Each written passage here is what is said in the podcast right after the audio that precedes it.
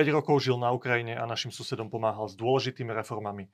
Ako vyzerala Ukrajina, na ktorú šokujúco zaútočil Vladimír Putin? A čo všetko zmení vojnová katastrofa? To sú otázky pre bývalého vicepremiéra a ministra financií Ivana Mikloša. Vítajte. Ďakujem pekne, dobrý deň. Pán Mikloš, začneme takým širším predstavením Ukrajiny, na ktorú Putin zaútočil.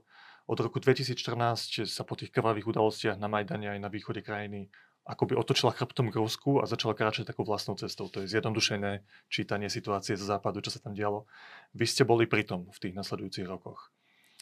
osem rokov na zásadné reformy stačí, však to viete aj z vašej skúsenosti, minimálne na ich presadenie. Potom už to ovocie tých reforiem trvá samozrejme dlhšie.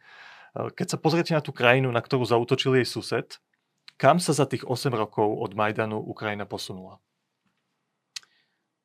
Posunula sa výrazne.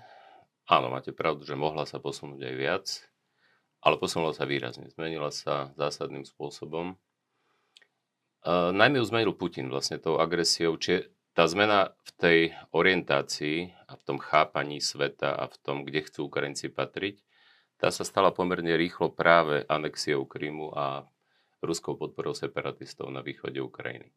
Čiže Ukrajina za tých osem rokov bola vo vojne permanentne. Tam zomrelo asi štrnásť tisíc ľudí na tej línii vlastne medzi tou časťou okupovaného Donbasu a Luhanska, ktorú držali separatisti, a tou väčšou časťou, ktorá patrila stále k Ukrajine.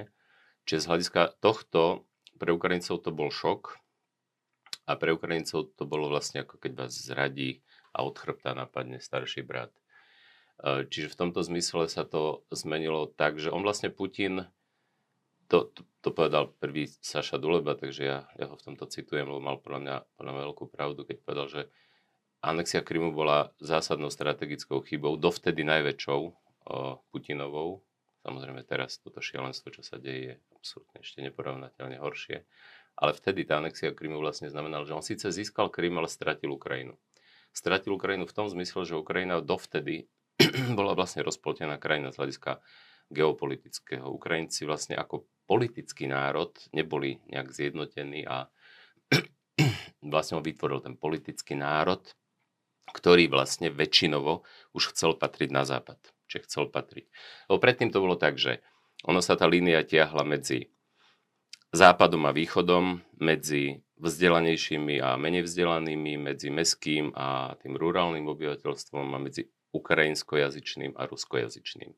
Vždy tí druhí v tom, čo som hovoril, viac inklinovali k Rusku, k spolupráci s Ruskom, kým tí prví, čiže západní, vzdelanejší, mestské obyvateľstvo ukrajinské, ukrajinskojazyčné, vždy už aj predtým inklinovalo viac k euroatlantickej integrácii, tak chceli patriť na západ.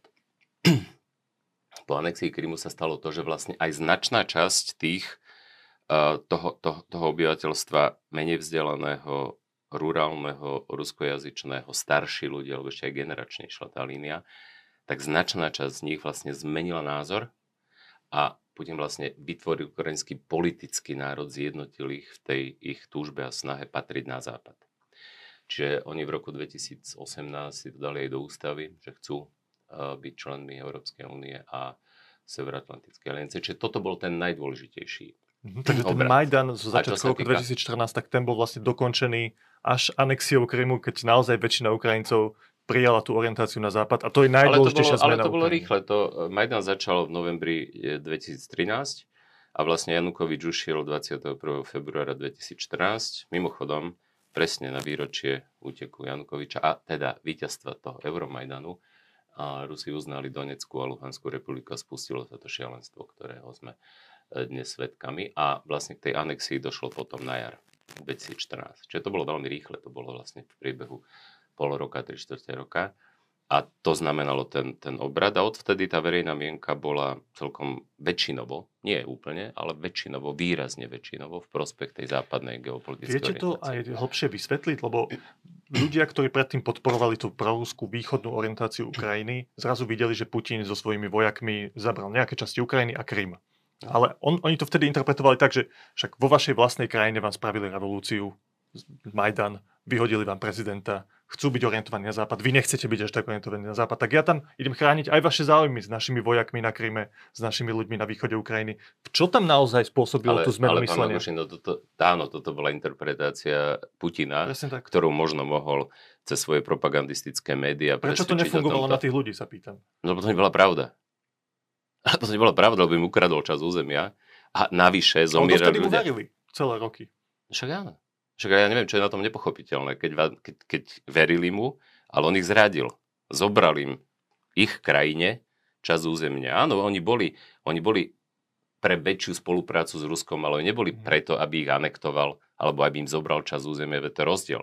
Čiže oni videli budúcnosť krajiny v užšej spolupráci s Ruskom a nevideli ju v, vo vstupe do NATO a do, a do Európskej únie. Zároveň nevstupenúči z Ruskom. Čiže ja neviem, čo je na tom nepochopiteľné, to je úplne jasné. Proste, proste a on urobil niečo, čiže oni nemali tú predstavu, že áno, áno, chceme byť časťou Ruska, alebo, súč- alebo zoberte si Krym a zoberte si, odrežte si z nášho územia. Nie, to boli Ukrajinci, ktorí ale boli z hľadiska geopolitickej orientácie a spolupráce uprednostňovali tú tesnejšiu Jasne. spoluprácu s Ruskom. No a, no a Rusko ich napadlo a zomrelo, zomrelo tam štrnásť tisíc ľudí za osem rokov. Čiže to je, to je úplne zrozumiteľné a jednoznačné, prečo sa to stalo. Čiže to je, čo sa týka tej geopolitické orientácie a toho zjednotenia. A to je tá najpodstatnejšia zmena. A to je tá najpodstatnejšia to... zmena.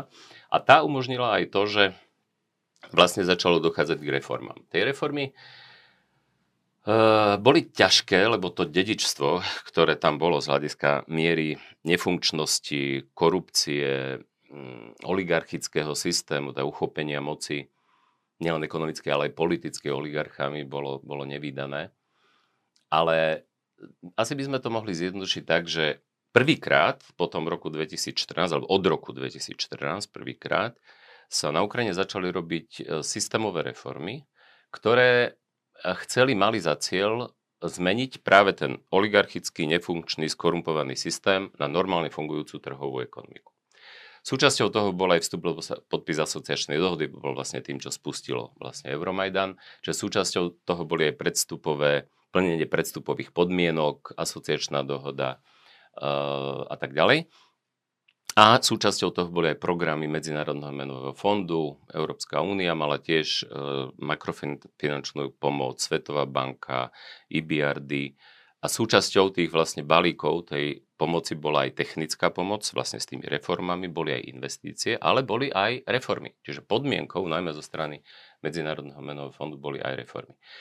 V niektorých oblastiach za tých, ja som tam bol od roku dvetisícštrnásť do roku, od, roku, od začiatku roku dvetisícpätnásť do roku dvetisícdvadsať, čiže viac ako päť rokov. A za ten čas, ale to pokračovalo, aj po tom roku dvetisícdvadsať za Zelenského vlády v zásade sa dá povedať, že v niektorých oblastiach bol urobený zásadný pokrok a zásadná zmena, v iných oblastiach o mnoho, o mnoho menší. Taký ten zásadný pozitívny obrat bol v tej makroekonomickej stabilizácii, ktorá je strašne dôležitá a ktorá bolela. Si treba uvedomiť, že keď on, on ten Janukovičov režim vlastne žil na úkor budúcnosti z rezerv, deformáciami, udržiavaním napríklad kurzu administratívne nízkeho. Tam, keď došlo k Euromajdanu, tak oni nemali žiadne rezervy devizové, akože žiadne.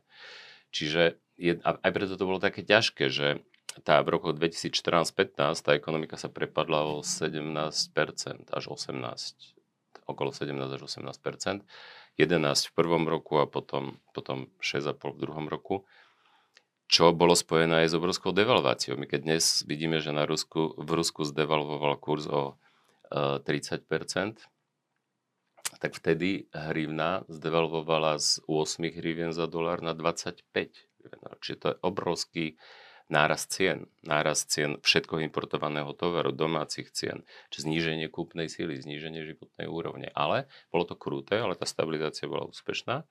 Odtedy má Ukrajina plávajúci kurz, stabilný plávajúci kurz, veľmi kompetentnú a nezávislú centrálnu banku. A bol vyčistený bankový sektor. To bolo tiež, to malo, to bol strašne ťažký krok, lebo na Ukrajine bolo okolo dvesto, takmer dvesto bank, polovica z nich bola zavretých v rámci toho vyčistenia bankového sektoru, lebo aj banky fungovali, tam všetko fungovalo, nefungovalo, respektíve fungovalo tak, ako nemalo, na ilustráciu. banky, aj súkromné. Väčšina z tých bank boli totiž súkromné banky, ktoré boli zavreté. A aj súkromné banky fungovali ako práčky peňazí, ako, alebo ako nástroje na vyťahovanie uh, verejných zdrojov. A to spôsobom takým, že banka aj súkromná, samozrejme, dáva úvery, má aj vlastný kapitál, kapitálová primeranosť okolo osemdesiat percent znamená, že z hľadiska aktív tej banky by najmenej okolo tých osemdesiat percent mal byť vlastný kapitál banky. Ale banka zbiera vklady a potom dáva úvery. A väčšinu v niektorých bankách sto percent, alebo takmer sto percent tých úverov dávali tí bankári, tí, tí vlastníci bank svojim vlastným spoločnosťam alebo s nimi spriazneným spoločnosťam, ktoré potom tie úvery nevracali tej banke a tí vkladatelia boli sanovaní cez fond garancie vkladov, čiže zo štátneho rozpočtu. Takéto banky boli zavreté, čo samozrejme znamená, že tí ľudia prišli o svoje vklady a zase to musel sanovať ten fond ochrany vkladov, čiže verejné, verejné financie. A, ale bolo to urobené, samozrejme bolo to veľmi nepopulárne, lebo tie vklady sa vracali do istej úrovne, čiže niektorí prišli, čo mali nad tú úroveň o, o svoje peniaze. A zase na ilustráciu, najväčšia ukrajinská banka, Privatbanka, ktorú vlastnil Kolomojský, to bol vtedy druhý najbohatší oligarcha, tak e, veľkú banku nemôžete zavrieť, pretože keď zavriete veľkú banku, tak vlastne too big to fail, tak vlastne vám dominovým efektom sa to zasiahne celú, celú ekonomiku, tak e, najskôr sa dohodla Centrálna banka s Kolomojským, že musí, lebo tá banka bola tiež v takom stave, keďže bola vykrádaná Kolomojským jeho, a jeho vlastní, jej vlastníkmi, že mala záporný vlastný kapitál. Čiže to sa dá riešiť len tak, že, ten, že tí vlastníci musia naliať peniaze do tej banky, aby vlastne sa dostala tá kapitálová primeranosť na nejakú úroveň. Mali to urobiť v troch tranžiach. Prvú splnili, dostali kapitálovú primeranosť na nulu, ale to je stále málo samozrejme, a potom už nedali ďalšie peniaze do tej banky. Tak v decembri dvetisícšestnásť Národná banka a vláda rozhodli, že mu ju zoštátnili, tú banku. Čo samozrejme on podal žaloby, robil, organizoval demonštrácie a tak ďalej, tak ďalej. Ale tá banka, a na tom krásne vidieť, ako to fungovalo, tá banka po, za tých pár rokov, odkedy je teda v štátnych rukách, je vysoko vysokozisková, vysokozisková, najziskovejšia banka v Ukrajine, pretože je normálne riadená. Predtým bola stratová a vykrádaná, aj keď mal obrovský potenciál, mala najviac vkladov, bola veľká banka a tak ďalej. Čiže, len aby som teda, bo bankový systém vyčistený, makroekonomická stabilita zabezpečená, niektoré reformy ako dôchodková reforma, predtým bol dôchodkový systém taký, že na dôchodky dávali šestnásť percent há dé pé, to je šialené, to žiadna krajina nemôže ustať. Čiže urobili ťažkú dôchodkovú reformu, kde to znížili na tých zhruba desať percent. A znova to bolo tak v niečom podobné ako na Slovensku, že ľudia nejaký čas museli trpieť, kým tie reformy no, začali ste, fungovať. No vidíte, vidíte, všetky, väčšina reform je spojená, spojená s tým, čo sú politicky ťažké a politicky nákladné. Pocítili to ľudia na zvýšení životnej úrovne postupne už? Bola Ukrajina už v tej fáze? Áno, áno. Ja som povedal, že dva roky bol výrazný pokles aj ekonomiky, aj životnej úrovne. Od toho roku dvetisícšestnásť sedemnásť už nielen ekonomika, ale aj reálne príjmy rástli. Dokonca rastli pomerne rýchlo posledné dva roky, aj keď tu zase treba vidieť, že ľudia to vnímali inak. Čiže tie čísla, to sú objektívna štatistika, tie čísla ukazovali, že už to rastie, napriek tomu ľudia to až tak nevnímali a skôr to hodnotili oveľa, oveľa negatívnejšie. No, čiže, ale aby som nerobil nejakú podrobnú prednášku, takže tu bol pokrok v niektorých štrukturálnych reformách, zlepšení podnikateľského prostredia, výrazný pokrok za posledné, a to za posledné dva tri roky v informatizácii verejných služieb, čiže zlepšenie, zníženie nákladov, zníženie korupcie. Korupcia, zníženie v niektorých oblastiach, aj veľkých. Na to som sa chcel spýtať, lebo by ste sa dokonca vyjadrili svojho času, že pani Timošenková, tuším, ktorá tam robila prekážky niektorým tým protikorupčným reformám, je ešte väčším ohrozením Ukrajiny ako Putin v tej danej chvíli, keď sa, keď dobe, sa to riešilo. V tej dobe áno, pretože v tej dobe Putin uh, mal obmedzené možnosti, ako vlastne Ukrajinu nejakým spôsobom poškodzovať alebo brániť, brániť jej v reformách, ale Timošenková bojovala proti každej, každej jednej. To je, ona je proste populistka z každého, každej bunky svojho, svojho tela, veľmi schopná populistka, čiže ona... No, ale aby som to teda skrátil a zjednočil, čo sa týka korupcie, tak tá korupcia bola predtým, že všade, ale úplne všade. Či to nebola len veľká korupcia späna s oligarchami, vykcicievaním verejných zdrojov a tak ďalej, tak ďalej. Ale to bola aj, aj malá korupcia, každý policaj, mestský policaj, kde to proste všetko. Uh, niektoré zdroje veľkej korupcie sa podarilo výrazne obmedziť, alebo takmer úplne. Napríklad v tých bankách, čo som hovoril, to bol jeden z najväčších zdrojov korupcie banky. To bolo naozaj vyčistené a dnes tam korupcia tohoto typu neexistuje. A daňová, daňová správa, da, daňové, daňový kontrolór, kontrolóri a daňová správa, to bolo vlastne, to bola mafia, ktorá vyberala, uh, vypalovala, uh, vrátila DPAčku, si dostali naspäť, len keď ste dvadsať až tridsať percent z toho vlastne nechali tam. Tam sa tiež výrazne znížila korupcia, zaviedli sa informačné systémy, do toho automatické vrátky a podobne. Uh, obrovským zdrojom korupcie boli ceny, ceny plynu pre domácnosti. Ceny plynu pre domácnosti boli na úrovni len dvanásť percent skutočných trhových cien pre priemysel alebo tých zahraničných cien. A Naftogaz, ako niečo ako slovenské es pé pé, bol uh, v rukách vlastne nominantov oligarchov, aj keď bol štát, štátom vlastnený, ale tak oligarchi si tam proste dosadili svoje vedenie a vykrádali tento podnik. Napríklad aj takým spôsobom, že plyn, ktorý za tých dvanásť percent skutočnej ceny bol, mal byť len pre domácnosti, kupovali za tú cenu a potom ho predávali buď podnikom priemyselným alebo na export a vlastne inkasovali ten rozdiel, čo samozrejme výrazne zväčšilo stratu toho Gazpromu, ktorú musel vykrývať znovu štát. Čiže to bol zdroj, ktorý šesť percent há dé pé v roku dvetisíctrinásť dvetisícštrnásť bol deficit z tohoto titulu, aj z tých znížených cien. Tie ceny sa zvýšili, aj keď teraz znovu sú pod e, trhovými. A, no, čiže toto bolo tiež, e, to bol tiež zdroj korupcie, ktorý bol výrazne zúžený. Kde sa urobil, kde sa neurobil takmer žiadny pokrok, je súdnictvo, vymožiteľnosť práva, potom tie inštitúcie, prokuratúra, vyšetrovatelia, tie silové zložky, silovíky, ako oni tomu na hovoria. Na to, ak sa nemýlim, mal nejaký podiel aj súčasný prezident Zelenský. Som si vypočul jeden rozhovor s vami, kde ste povedali, že on tam mal napríklad že výborného generálneho prokurátora, ale vymenil ho, lebo to nebol jeho človek. Nesprával sa presne tak, no, ako bol, chcel. To, bol... bol ten, to jeho zvolenie prezidenta Zelenského, bolo to v niečom taká spätná vlna proti tým úspešným snahám o reformy? Nie, nie, nie. To by som v žiadnom prípade nepovedal. Dokonca na začiatku to vyzeralo, že to bude dlho tej reformy. Sme si rozumeli. Tie reformy v mnohých oblastiach išli, ale išli strašne ťažko. Išli pomalšie, ako by mohli ísť. A to preto, že tam bola koaličná vláda, tam aj Porošenko síce bol za reformy, ale zároveň nechcel stratiť vplyv, čiže aj on ovládal ďalej tie, tých silovíkov a tie orgány činné v trestnom konaní, pretože oni mali, oni mali totiž to pocit možno oprávnený, že oni nebudú tak či tak nezávislé, že keď on stratí kontrolu nad nimi, tak tú kontrolu získa niekto iný a využije tú kontrolu proti ním. Čiže ani za Porošenka vlastne tie, toto nebolo zásadne zmenené a vyčistené, ani súdnictvo, ani, ani tieto veci. Navyše, tam boli aj v tom parlamente, to, to musíte, alebo tomu sa, tomu sa ťažko, ťažko rozumie, keď človek žil v relatívne normálnych pomeroch, ale dovtedy v tom parlamente to nebolo tak, že máte tu máte opozíciu, tu máte koalíciu a teraz koalícia má vládu a teraz tá niečo navrhuje a v zásade to, čo sa tam navrhne, to v parlamente aj prejde. To fungovalo úplne inak. To fungovalo tak, že poprvé vláda oproti parlamentu bola strašne slabá v tom, že väčšina zákonov, ktoré sa prijímali, nepripravovala vláda, ale rôzne ad hoc skupiny poslancov v parlamente a oni boli často tie zákony pripravované nie preto, aby zlepšili fungovanie systému, ale aby vytvorili nejakú výhodu pre nejakého oligarchu, ako urvať, kde čo. Čiže tí poslanci, značná časť z nich boli na výplatných listinách oligarchov. Oni mali symbolický plat nejakých päťsto až šesťsto eur mesačne, ale v skutočnosti dostávali päť, desať, dvadsať tisíc dolárov mesačne.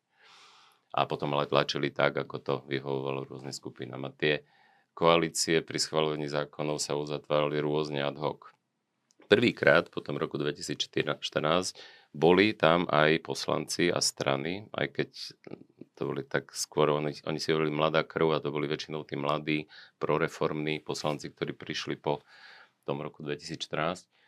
Aj ten parlament sa po roku dvetisícštrnásť zmenil, lebo voľby parlamentné boli na jeseň dvetisícštrnásť a ten parlament po roku dvetisícštrnásť bol len čiastočne obmenený. Tam zhruba päťdesiat percent poslancov bolo tých, čo boli aj predtým, a zhruba päťdesiat prišlo nových. A tiež platí, že nie všetci tí noví boli čistí a nie všetci neboli platení oligarchami alebo kde kým, alebo mali vlastné záujmy. Čo to bolo oveľa zložitejšie. Čiže tam, tam čokoľvek presadiť nebolo také jednoduché. To, to nebolo tak, že keď my sme robili reformy, že čo vláda pripravila, aké reformné zákony, tak vlastne skoro všetko prešlo v tom parlamente. Ja som im to aj vyčíslil vtedy, lebo tam to bolo tak, že, ale tam historicky to bolo tak, že okolo nie viac ako tridsať až štyridsať percent vládnych návrhov bolo, bolo schválených v parlamente a zvyšok to boli.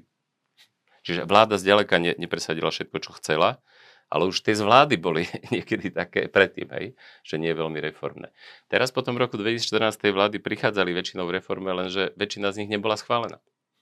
Takže ten Ten, ten pokrok bol aj preto o mnoho pomalší, že tá situácia bola zložitejšia. Tam boli strany koaličné, zase na ilustráciu, spomenuli ste Timošenkovú, tak to bude dobrý príklad na pochopenie toho, jak to fungovalo. Tak tie ceny, umelo níz, držané nízke ceny plynu boli jedným nielen zo zdrojov korupcie, za, zdrojov závislosti na Ruska, neefektívnosti energetickej, plytvania a tak ďalej, tak neudržateľné. Hej? Čiže bolo treba ich zvýšiť. Proste to zvýšenie bolo strašne nepopulárne, ale absolútne nevyhnutné. Tak vláda to urobila.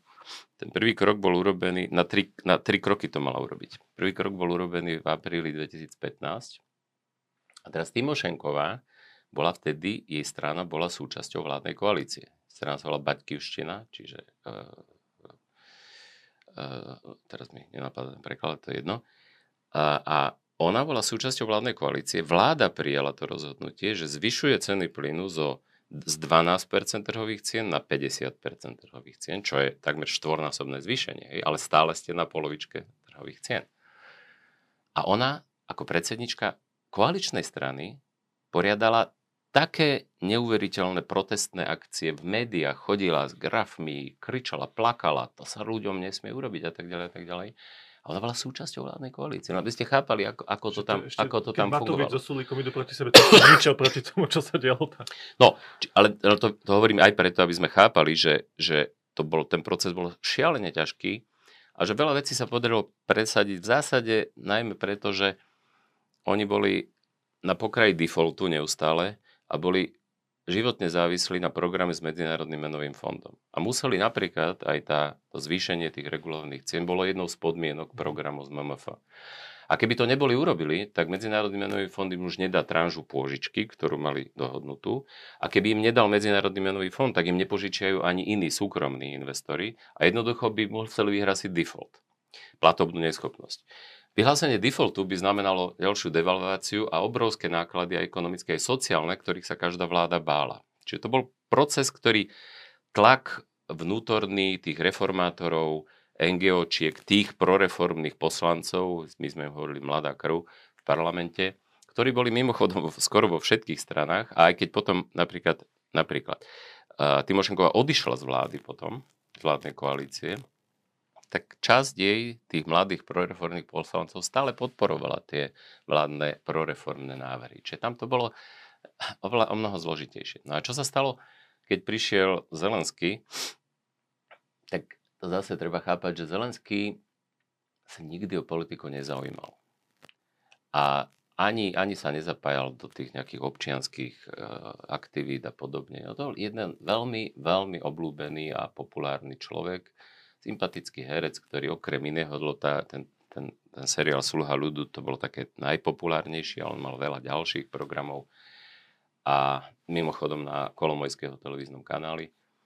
A on vlastne využil to, že vtedy, v tých rokoch dvetisícštrnásť až dvetisícdevätnásť, tie voľby boli v roku dvetisícdevätnásť prezidentské, tá nepopularita Tých, ten negatívny rating všetkých vtedy existujúcich politikov, ale aj minulých, aj vtedy existujúcich, bol mnohonásobne vyšší ako pozitívny rating. A na ilustráciu, Porošenko mohol mať, ja neviem, dvadsať percent pozitívny rating, ale sedemdesiatpäť percent negatívny rating. Hej? Čiže ktokoľvek nový, kto nemal ten, t- tú, tú negatívnu záťaž na sebe, ale každý ho poznal a bol populárny, by bol vyhral. Takých ľudí ale nebolo veľa na Ukrajine. Ale nebol Zelenský sám takým človekom. A, no ale bol napríklad jeden človek, ktorý, o ktorom každý predpokladal, že on do toho pôjde. A to je, volá sa Vakarčuk, je to líder takej pobrokovej skupiny Okean Elzy, krásna, krásna hudba, ktorý, je, ktorý bol aj aktivistom na Euromajdane, spieval na tých mítingoch.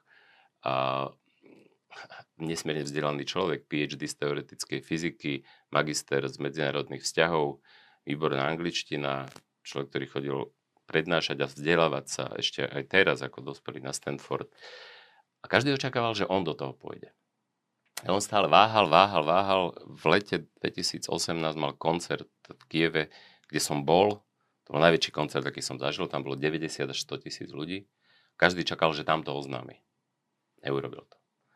Tak Zelenský potom nahral také video, v ktorom a zavesil ho na YouTube, kde sa pýtal Slava, lebo Vakarčuk sa volá Sviatoslav. Slava, ideš ili neideš? Potom, že to kada ty neideš, ja idú. Vakarčuk zase, ideš alebo neideš? Ak neideš, pôjdem ja. Vakarčuk zase váhal, váhal, Zelenský do toho išiel. Vakarčuk potom, keď už Zelenský, čiže Zelenský chytil tú vlnu a už sa na ne viezol. Vakarčuk potom sa rozhýbal a založil stranu Holos, hlas, mimochodom, ktorá získala šesť percent hlasov, dostala sa do parlamentu a to bola jednoznačne proreformná, prointegračná vláda, proti, eh, strana, protikorupčná strana, ale dnes je na preferenciách okolo jeden až dva percent. Čiže, aby som to sa skrátil, ten Zelenský sa vlastne stal prezidentom takto. Potom to boli, voľby boli na jar dvetisícdevätnásť. V auguste dvetisíc, mali byť pôvodne voľby parlamentke až koncom roka dvetisícdevätnásť, ale on to skrátil, dali ich, keď ešte bol na tej vlne. V, v auguste dvetisícdevätnásť boli parlamentné voľby, ktoré vyhrala jeho strana Sluha ľudu, takže získala väčšinu v parlamente. Ale tá strana vznikala tak, že oni dali výzvu cez internet, že hláste sa nám, lebo oni nemali nič. Oni... Nie, nie, to bolo ešte. Matovič, Matovič už pôsobil v parlamente, keď, lebo Matovič sa dostal do parlamentu na kandidátke es a es v roku dvetisícdesať a potom budoval to. No a potom zbieral, hej? Keď už prvýkrát kandidoval ako Olano. Ale, ale Zelenský proste sa stal prezidentom z ničoho a budoval svoju stranu z ničoho cez internet, ktorá potom vyhrala tie voľby.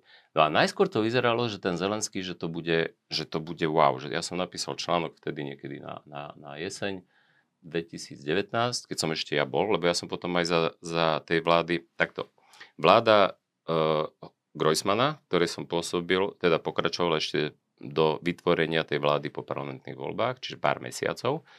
A potom teda Zelenské, parlamentné voľby Zelenského strana vyhrala a premiérom sa stal mladý reformátor, ktorého som poznal z think tankov, e, Oleksij Hončaruk. A vláda a, a, bola, a nechal mu zrejme aj voľné ruky čiastočne vo vytvorení tej vlády.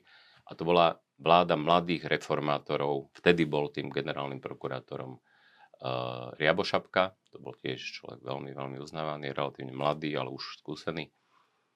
A vtedy som napísal do, tej, do SME, myslím, článok, ktorý sa volal, že, ktorý tvrdil, že to bude reformný uragán. Lebo program prijali taký, že keby boli splnili ten program, tak by urobili viac reforiem a rýchlejšie ako my v roku v druhej Dzurindovej vláde. No lenže čo sa stalo? A to boli väčšinou naozaj relatívne mladí reformátori z tých NGOčiek, think tankov, ktorí vedeli, čo robiť. Už predtým sa podielali na tých reformách a teraz mali vplyv moc. No len sa stalo to, že Zelenský, keďže nemal žiadne skúsenosti, začal byť netrpezlivý, začal byť nespol, lebo popularita mu samozrejme začala padať, čo nemohla nezačať. A začal byť nervózny z toho, že vlastne oni... že ich nemôže riadiť. Oni tomu hovoria okrnici aj Rusi ručné upravdenie, ručné riadenie. Tak vyhodil premiéra, vyhodil v marci dvetisícdvadsať. Čiže tá vláda bola od septembra do, do, do marca. Nič, pár mesiacov. Vyhodil ministerku financií, ministra hospodárstva, vymenil ich. Vtedy som ja skončil pôsobenie, lebo ja som ešte robil poradcu aj tomu Hončarkovi, premiérovi. A vtedy zrovna udrel aj, aj COVID. To bolo v marci dvetisícdvadsať, čiže vtedy som ja skončil. No a ten problém potom toho Zelenského bol, že on síce robil niektoré tie reformy, tá vláda ako tak pokračovala, len všetci tí ľudia, ktorých dosadzoval, ich, ich hlavnou kvalifi- povahou a kvalifikačnou črtou bolo, že boli lojálni a počúvali na slovo. No a tá krajina, reformy sa nedajú robiť a krajina sa efektívne nedá riadiť z jedného centra jedným človekom a pár ľuďmi okolo neho, ktorým on verí. To sa proste nedá. Čiže, a, čiže aj to bol problém. Áno, niektoré veci sa robili, niektoré pokračovali. Zase najmä preto, že ten tlak zvonku bol a išiel. No a potom došlo k vojne. A už sme, kde sme. keď sa pozrieme na všetko to, čo sme doteraz povedali, tak dá sa povedať, že po tých udalostiach v roku dvetisícštrnásť bola tá krajina, vyformovala sa ako politický národ, to je jednoznačné plus, ale v tých všetkých ostatných oblastiach to bolo na vzostupe? Na nejakom pomalom vzostupe, alebo to tak, dá sa povedať, že tá krajina rástla? Tá krajina rástla, tá ekonomika rástla, tá krajina sa menila len pomalšie ako mohla. Ja vám to poviem na číslach, ak dovolíte. Ale len na takých veľmi jednoduchých. Ukrajina a Poľsko sú veľmi porovnateľné krajiny z hľadiska veľkosti, však sú susedia nakoniec.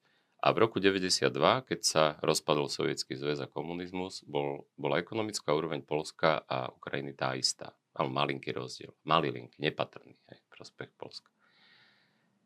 A potom sa stalo to, že kým v Poľsku robili potrebné systémové reformy a integrovali sa do Európskej únie, aj do NATO, ale z ekonomického hľadiska teda najmä do tej Európskej únie, kým v Ukrajine sa žiadne systémové reformy nerobili a spontánnym spôsobom sa tam vytvoril ten oligarchický, skorumpovaný, nefunkčný systém. No a ten rozdiel, že za tých, za tých tridsať rokov, teda menej ako tridsať rokov, do toho roku dvetisíctrinásť, za dvadsaťpäť rokov, dvadsaťtri rokov, sa ten rozdiel bol taký, že v nominálnom vyjadrení ten hrubý domáci produkt na obyvateľa v Poľsku bol asi štyrikrát väčší alebo štyri a pol krát väčší a v reálnom vyjadrení, čiže v parite kúpnej sily, keď sa zohľadne výška cien, asi dva a pol, tri krát vyššie. No a po, to, to hovoríme o roku dvetisíctrinásť štrnásť, potom ešte prepad, čiže ten rozdiel sa ešte ako keby zväčšil po Euromajdane, ale nie kvôli Euromajdanu, ale tá transformačná recesia, to zaplatenie tých deformácií z toho obdobia, čiže to ešte prepadlo viac. Čiže keby ste zobrali, kedy bol najväčší rozdiel, tak nebol v roku dvetisíctrinásť, ale bol v roku dvetisícpätnásť. Ale kvôli tej recesii štrnásť pätnásť a devalvácii. A odtedy ale tá ekonomika rástla, lenže ona rástla, Ukrajina má potenciál, ukrajinská ekonomika mala totiž všetko a Ukrajina. V roku deväťdesiatdva robila Deutsche Bank, tak keď sa rozpadol Sovietský zväz, tak robili takú analýzu, že aký je potenciál tých jednotlivých bývalých sovietských krajín, republik, byť úspešný a rásť. Vyšlo im z toho, že najlepší potenciál má Ukrajina. Mala všetko. Bola veľká, mala dobrú geografickú polohu, mala veľa nerastných surovín, mala naj, najvyspelejší priemysel sovietský, bol sústredený tam. Ten juhovýchod Ukrajiny, toto Dnep, Dnep, Dnepropetrovsko, ten región, tam boli tam e, väčšina sovietského kozmického priemyslu, bola tam leteckého priemyslu. No, len potom toto všetko sa teda udialo sa, čo sa udialo. No a napriek tomu, teda po tých dvadsaťpäť rokov, keby sa tam urobili naozaj systémové reformy, prilákal zahraničný kapitál, reštrukturalizoval ten potenciál, tak tá ekonomika má potenciál rásť dlhodobo šesť až sedem percent. No a ona rástla od toho roku dvetisícpätnásť, ale rástla tempom okolo tri až tri a pol percenta. Takže na, na tom čísle to vidieť. Hej, čiže zhruba polovične využívala ten svoj potenciál, ktorý mala. Na toto všetko som sa pýtal preto, lebo na tú Ukrajinu sa celý čas pozeral Vladimír Putin. A on v tom svojom príhovore hodinovom, kde vlastne ohlásil začiatok vojny, on spochybnil všetky tie veci, o ktorých sme sa teraz rozprávali. On vlastne on nerešpektuje Ukrajinu ako politický národ. On v jeho hlave to ani nie je politický národ. Nie len politický. On, on nerešpektuje Ukraj, Ukrajincov ako národ, ako taký. On ich ano. považuje za nejakých druhoradých Rusov alebo, pod, alebo Rusov, ktorí nepochopili, kam patria. Ano, toto je... Čiže nie len politický národ. On, on neuznáva Ukrajincov ako národ. To je veľmi dôležité. To je jeden rozmer, druhý, že on sa na ten štát pozerá ako na zlyhaný štát. Že keď vy teraz hovoríte, že od toho roku dvetisícpätnásť to stúpalo, aj keď pomalšie, ako malo potenciál, tak on vlastne tvrdí, že však tá krajina sa nikam nehýbe, keď to úplne zjednoduším a zvulgárnym to, čo on tam hovoril. On, on ponížil celú tú krajinu aj z hľadiska nejakých, nejakého úsilia o, o, o vybudovanie tej, tej republiky. No a keď ste vy tam boli a rozprávali ste sa s ľuďmi, ktorí rozhodovali, že čo sa s tou krajinou bude diať, oni ako vnímali to, že ako sa na nás pozerá Vladimír Putin? Lebo oni však hovorili aj teraz do médií, že však my sme s Putinom vo vojne už osem rokov. A zároveň skoro nikto z nich neveril, že ten Putin tam reálne takto celoplošne vtrhne na Ukrajinu. Ako oni vnímali, že čo, on, čo si o nás myslí Putin, keď ste tam vy boli? Takto, takto len rozoberať to, čo si myslí Putin a to, čo hovorí Putin. Putin je psychopat a šialený človek, ktorý mimochodom... Uh, tvrdí, zasa na ilustráciu, že on tvrdí, že to, čo sa tam deje, je špeciálna operácia na denacifikáciu a demilitarizáciu Ukrajiny. A teraz si už vezmite len tú šialenosť, že Putin najmä čečenských hrdlorezov, aby zabili prezidenta susednej krajiny, ktorý bol zvolený v slobodných voľbách tromi štvrtinami voličov, a je to ruskojazyčný žid, ktorý sa hlási k tomuto svojmu pôvodu, a on to nazýva denacifikáciou, Putin. Tak už čo treba iné na demaskovanie toho, že to je buď výplod choromyselnej hlavy, a toto, ja to hovorím teraz preto, že toto platí o všetkých tých vývodoch a tých tvrdeniach, lebo to sa argumentne nedá nazvať, ktoré Putin v tom svojom prejave a v tých ďalších prejavoch, ja som ich videl celé, aj ten hodinový pri uznaní tých dvoch uh, republik, takzvaných ľudových, aj ten polhodinový pred vyhlásením vojny. A mimochodom aj včerajší, kedy tvrdil, a to je šokujúce, to je šialené, včera Putin v ruskej televízii tvrdil, že špeciálna operácia prebieha podľa plánov. Čiže tvrdil, že podľa plánov prebieha okrem iného bombardovanie nemocníc, bombardovanie obytných domov, bombardovanie jadrovej elektrárne Zaporožskej, útek milióna nevinných žien a detí z krajiny.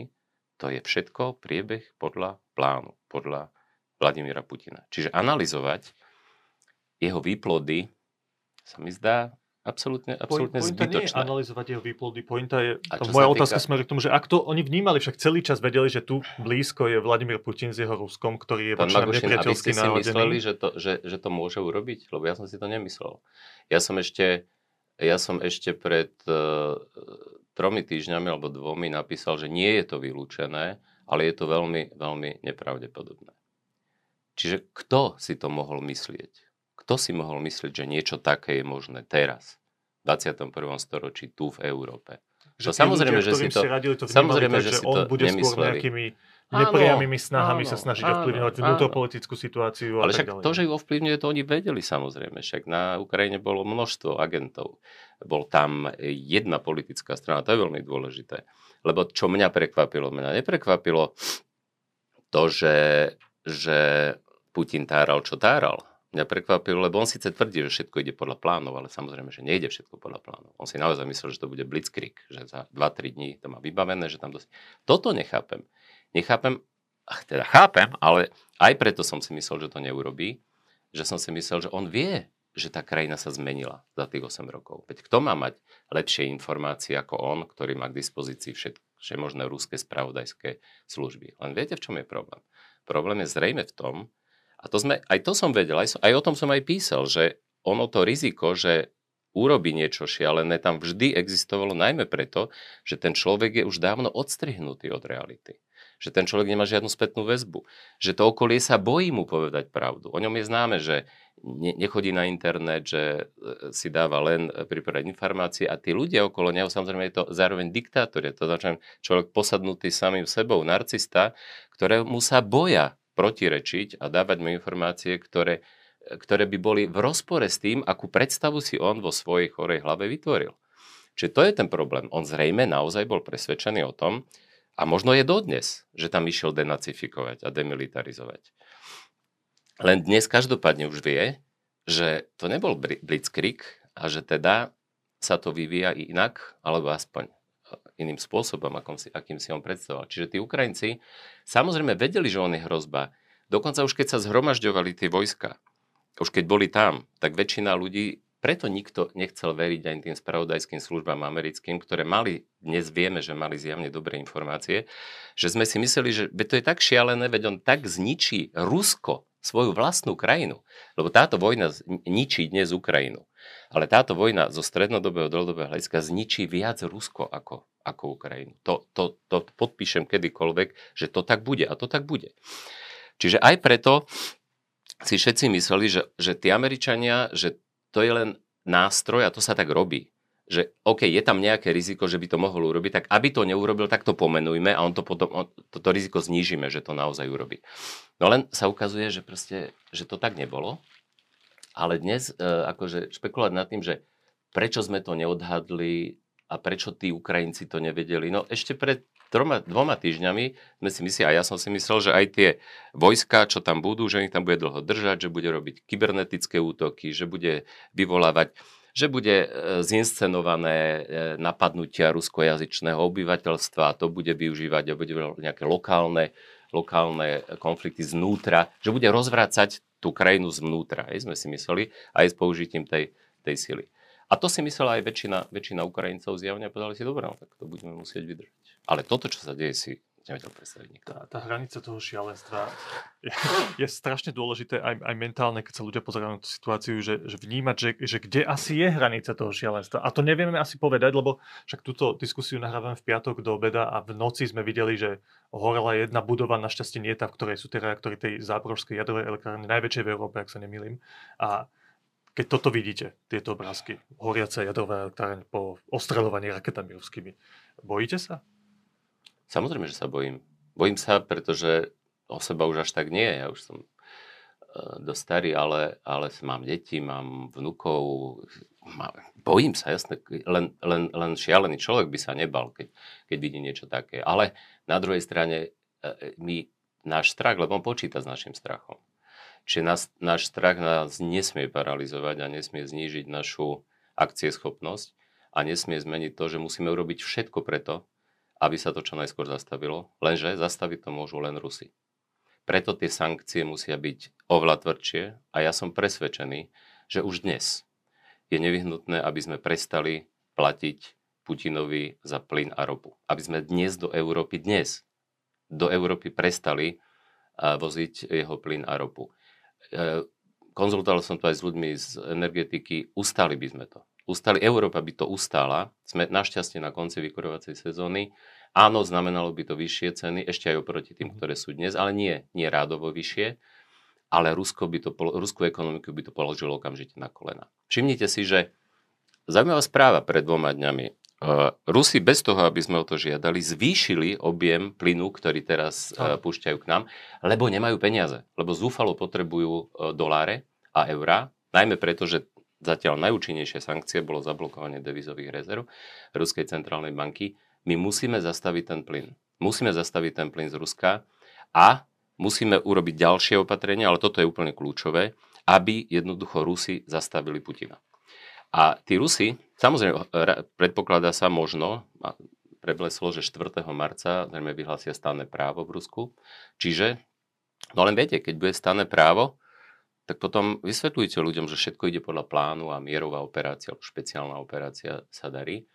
A Rusov totiž to nemôže zastaviť, teda Putina nemôže zastaviť nikto iný než Rusi. No, a ono toto, tomu... keď hovoríte, pán Mikloš, ja som to videl vo viacerých rozhovoroch, tak to je, to je veľká otázka. Ako samotní Rusi vedia zastaviť Putina? Myslíte tým bežných občanov, ktorí by idú do ulic a budú vo veľkých počtoch protestovať? Vidíme pár tisíc ľudí, aj deti, na policajných staniciach v Rusku kvôli tým protestom posledných dňoch. Sú to oligarchovia, ktorí vidia, že ich biznis klesá, ale mnohí z tých oligarchov sú zase veľmi vďační Putinovi za to, že sa stali oligarchami a sú bohatými ľuďmi. Kto ho má zastaviť? Jeho najbližší okruh ľudí? Masové protesty na námestiach? Ja neviem kto, ale každopádne treba, aby vznikli aj masové protesty, aby bola aj nespokojnosť bežných ľudí, ktorí zatiaľ sú ohlupovaní propagandou, ale už vzali útokom IKEA, lebo IKEA včera fungovala posledný deň. Už uh, vidia, nemôžu si vymeniť svoje peniaze. Uh, rastú ceny, pretože je devalvácia a inflácia. Nemôžu si vybrať peniaze z bankomatu, alebo si môžu vybrať obmedzené množstvo. Nemôžu si to zmeniť na doláre alebo eurá, alebo môžu, ale s, tri, s prírážkou a pri oveľa, oveľa vyššom kurze. Čiže áno, aj nespokojnosť dola musí byť oveľa, oveľa väčšia, ako je. A ja neviem, či to bude urobené masovými demonštráciami z dola, alebo či to bude urobené pučom z hora. A to nemusia byť len nespokojní oligarchovia, ktorí zrazu prišli o svoje jachty alebo čo. Nie, to môžu byť kľudne aj ľudia z, najmä tomu širšieho okruhu Putina, ktorí si uvedomujú, že on ničí aj Rusko. Že on zničí ich krajinu. Čiže to môžu byť kľudne ruskí vlastenci, ktorí nejakým spôsobom môžu sa dostať do jeho blízkosti. A môžu ho napríklad zlikvidovať. Lebo ono to tak je. Putin dneska ničí všetko. Dneska ničí najmä Ukrajinu, ale on ničí aj Rusko. A z hľadiska takého dlhodobejšieho, on viac, lebo tá Ukrajina vstane z toho popola a Ukrajine bude pomáhať celý svet. Aj investíciami, aj pomocou, aj Marshallovým programom novým, aj zrýchlenou procedúrou vstupu do Európskej únie. Čiže Ukrajina sa z toho dostane. Ale Rusko, toto môže byť koniec Ruska. Uvedomme si, že akého suseda má, má Rusko. Čína, na rozdiel od Ruska, je rastúca veľmoc, čoraz asertívnejšia veľmoc, s obrovským množstvom, počtom obyvateľov. A Rusko je upadajúca veľmoc. Teraz bude akože raketovo rýchlo upadajúcou veľmocou, slabšou a slabšou a slabšou, s takým územím a takým susedom, akého má Čína. Čiže ja by som sa niečo, a ja neviem, ja nie som jasnovidec, ja neviem, kto to urobí, ale viem si predstaviť, viem si predstaviť, že ľudia, lebo ľudia okolo Putina už od, ja som si takmer istý, že veľká väčšina ľudí aj okolo Putina je zdesená a vystrašená. A nie len preto, že prišli o svoje jachty a domy a tak, ale preto, že vidia, kam sa tá krajina rúti. A vedia to najmenej od štvrtkového rána minulého týždňa. Viete, tí poslanci, že niektorí to už napísali aj na... Lebo to hlasovanie o uznaní tej Donetskej a Luhanskej republiky, tam, ak sa nemýlim, bolo nejakých deväťdesiat percent prítomných a do nohy všetci hlasovali za.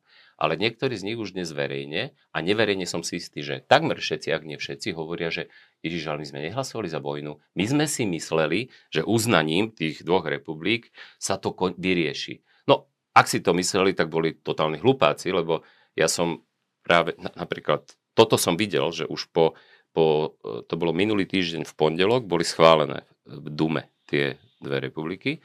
A ja som napísal článok v útorok, ktorý vyšiel v útorok alebo v stredu, čiže ešte pred tou agresiou, v ktorom som písal, že Putin celkom určite ešte niečo urobí, lebo po uznaní tých republik bola jeho, jeho pozícia horšia, ako bola pred ich uznaním. Lebo stratil páku tie, tých minských dohovorov tým, že uznal tie republiky. Získal len to, čo tak či tak ovládal aj predtým. Zjednotil proti sebe ešte viac Ukrajincov a zjednotil proti sebe svet, ktorý už uvalil na základe toho sankcie. Čiže sankcie sú, dnes už máme tretiu vlnu. Hej. Prvá bola dvetisícštrnásť, druhá bola minulý týždeň v pondelok a tretia je teraz potom napadnutí. Čiže ak tí poslanci Dumy tvrdia, že oni si mysleli, že týmto zabezpečia mier, tak buď klamú, alebo sú hlupáci, ale každopádne sú vydesení. Čiže dnes je vydesený, podľa mňa je vydesený nakoniec aj Putin. Putin je hlavne zúrivý, pretože mu ten ten plán nevyšiel. Aké sú scenáre toho vývoja podľa vášho názoru? Jeden, ten ideálny asi je, že Rusi sa vnútorne vysporiadajú s týmto človekom, ktorý ich dostal do takejto tragédie. Ale sú tam ešte nejaké ďalšie možnosti podľa vás, že sa niečo dohodne diplomatickou cestou? To sa zatiaľ nezdá. Nie. Nie. Skutočné riešenie znamená elimináciu, odstavenie Putina od moci.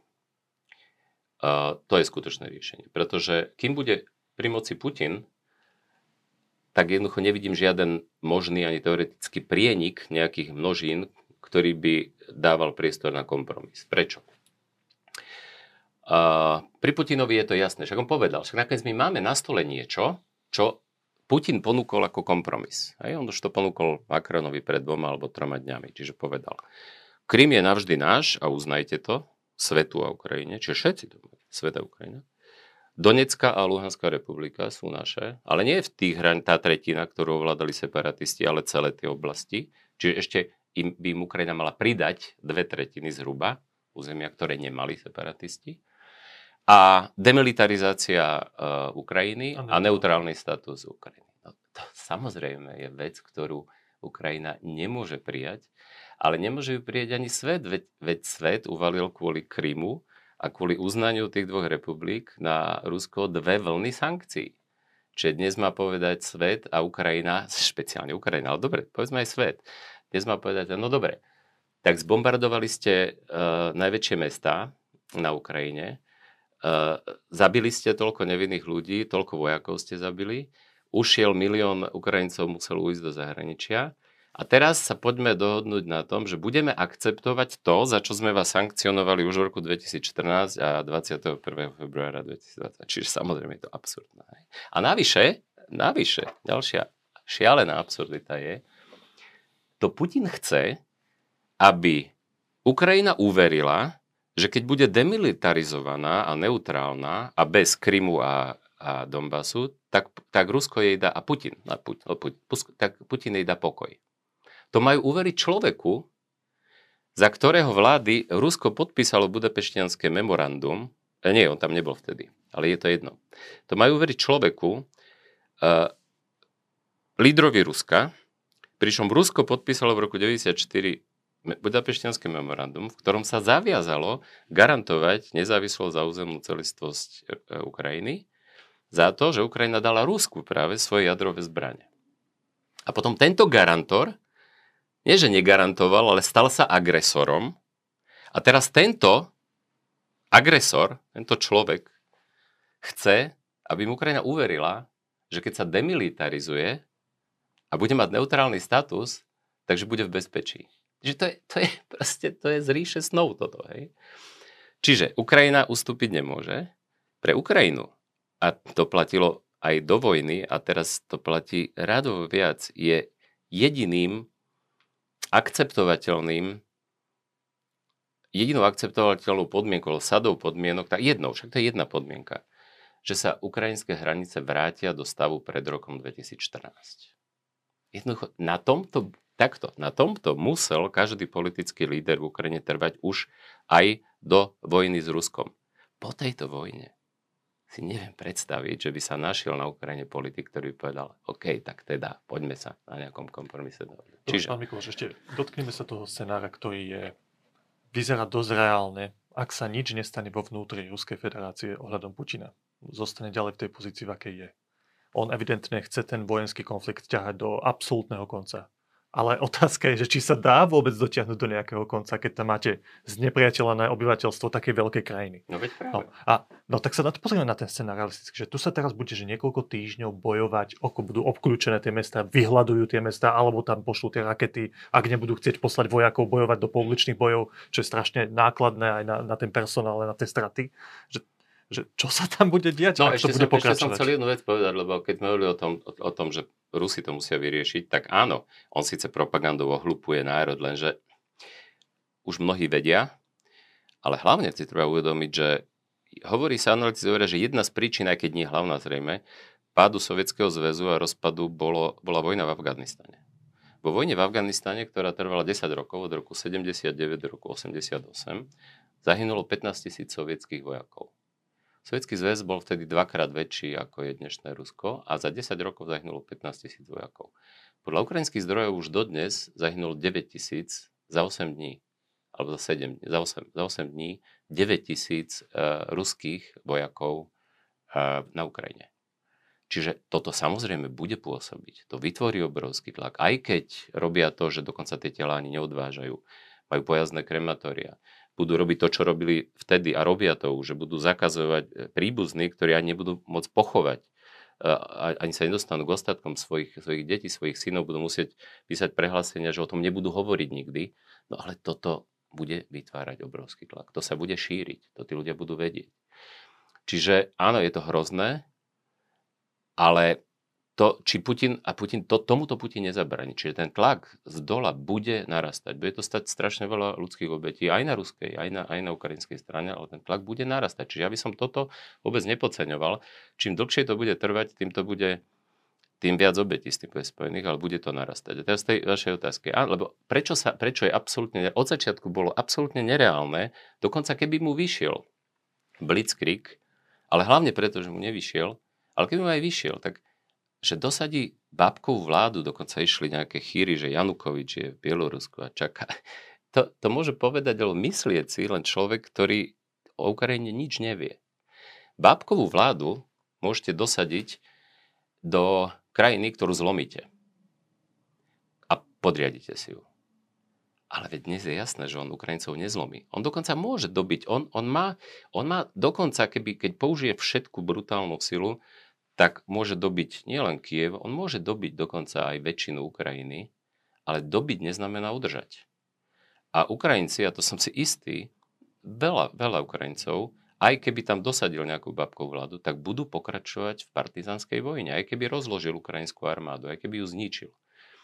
Čiže, čo je, čiže bábková vláda je ilúzia. Proste to, to sa neviem predstaviť tejto situácii, nejakú bábkovú vládu. Hej? A, takže aj preto mi vychádza to, čo mi vychádza. Že jediným skutočným riešením je dosiahnuť návrat Ukrajiny a svet tomu musí pomôcť. Svet tomu musí pomôcť. Prvý krok, ktorý musí urobiť teraz, je zastavenie dovozu ropy a plynu. A to vám garantujem, že, že ruská ekonomika klakne v priebehu niekoľkých dní. Ona klakne aj tak, len to bude trvať o mnoho, mnoho dlhšie. Už teraz je, uh, sú predpoklady, že, že vyhlási platobnú neschopnosť, možno v priebehu niekoľkých dní. Ale zastavenie platieb, my ani, aj o tom SWIFTe sa hovorilo najmä, pretože keď sa, keď sa uvalí SWIFT na všetky ruské banky, dnes SWIFT je tristo ruských bank, tak vlastne sa nebude dať ako platiť. Ono by sa aj bez SWIFTu dalo v menšej miere, čiže ani toto nerieši. Treba zastaviť dovoz plynu a ropy. A tá ruská ekonomika klakne v priebehu dvoch, troch dní a ten dopad na všetkých Rusov bude drastický a to spôsobí obrovský tlak na toho Putina. Lebo iné riešenie, žiaľ Bohu, neexistuje. Pán Mikloš, takže ten, podľa vás ten najrealistickejší scenár je, že Putin bude bez ohľadu na tie náklady vojenské, bude viesť tú vojnu do, úplných, do úplného konca, do úplných dôsledkov, obliehať tie ukrajinské mestá, pôjde aj na západ, keď už dobije Kyjev a tak ďalej. Ale ten konflikt sa nepodarí nikdy uhasiť kvôli tomu, čo sme už spomínali. A zároveň bude stúpať tlak na normálnych bežných Rusov, ktorí budú musieť nejak reagovať na to, že im je stále horšie. Tak to podľa vás bude vyzerať? No tak ja si zatiaľ neviem, žiaľ Bohu, nič iné predstaviť. Bude to v zásade o tom, že či ukrajinská armáda vydrží dlhšie ako ruská ekonomika. Bude to o tom. A preto, a preto je strašne dôležité, aby Západ urobil všetko preto, a ja, ja chápem, že to zavretie neba nad Ukrajinou, ktoré žiadajú Ukrajinci, je strašne nebezpečné, lebo by sa vlastne mohlo, mohli vojska na to dostať do priameho vojnového konfliktu s Ruskom. To chápem, ale tá ropa a plyn, a plyn, špeciálne plyn, aj to je, to je úplne, to je, to je, to je vec, ktorá už musí byť urobená. A v zásade platí, že, a nie len to, nie len to, tej Ukrajine treba pomôcť, aby tá ukrajinská armáda vydržala dlhšie ako ruská ekonomika, tak jej treba pomôcť čo najviac zbraňami.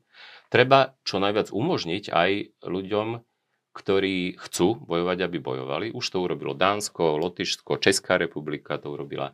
Treba, a treba, a jedna vec je, ale podľa mňa ešte dôležitejšia ako, ako toto, a to je, treba urobiť všetko preto, aj keď neviem ako, ale aby, aby sa tí bežní Rusi dostali k informáciám. A dnes si myslím, že existujú možnosti, ktoré, ktoré, ktoré by sa dali na to využiť, aby sa teda dostali. Ukrajinci inak robia skvelú túto, túto informačnú vojnu. Každá vojna je aj nielen vojna zbraňami, ale aj kybernetická informačná vojna. To, čo robí Anonymous, je skvelé. Hej, hackeri. Vlastne sa, celý svet sa zjednotil proti Rusku, lebo musel. To je dokonca tak, že tie firmy, aj keď nemusia, tak prestávajú, prerušujú akékoľvek kontakty, veľké firmy, ale aj malé, stredné firmy z reputačných dôvodov. Čiže toto všetko, toto všetko je zásadne, zásadne dôležité. Pomôcť Ukrajine čo najviac, pomôcť Rusom čo najviac, pomôcť Rusom čo najviac, aby pochopili, kto je Putin, čo robí, ako ničí nielen Ukrajinu, ale ako ničí ich vlastnú krajinu. Toto je dnes úplne zásadne, zásadné a dôležité. Povedal Ivan Mikloš, ďakujem vám pekne. Ďakujem pekne za pozvanie.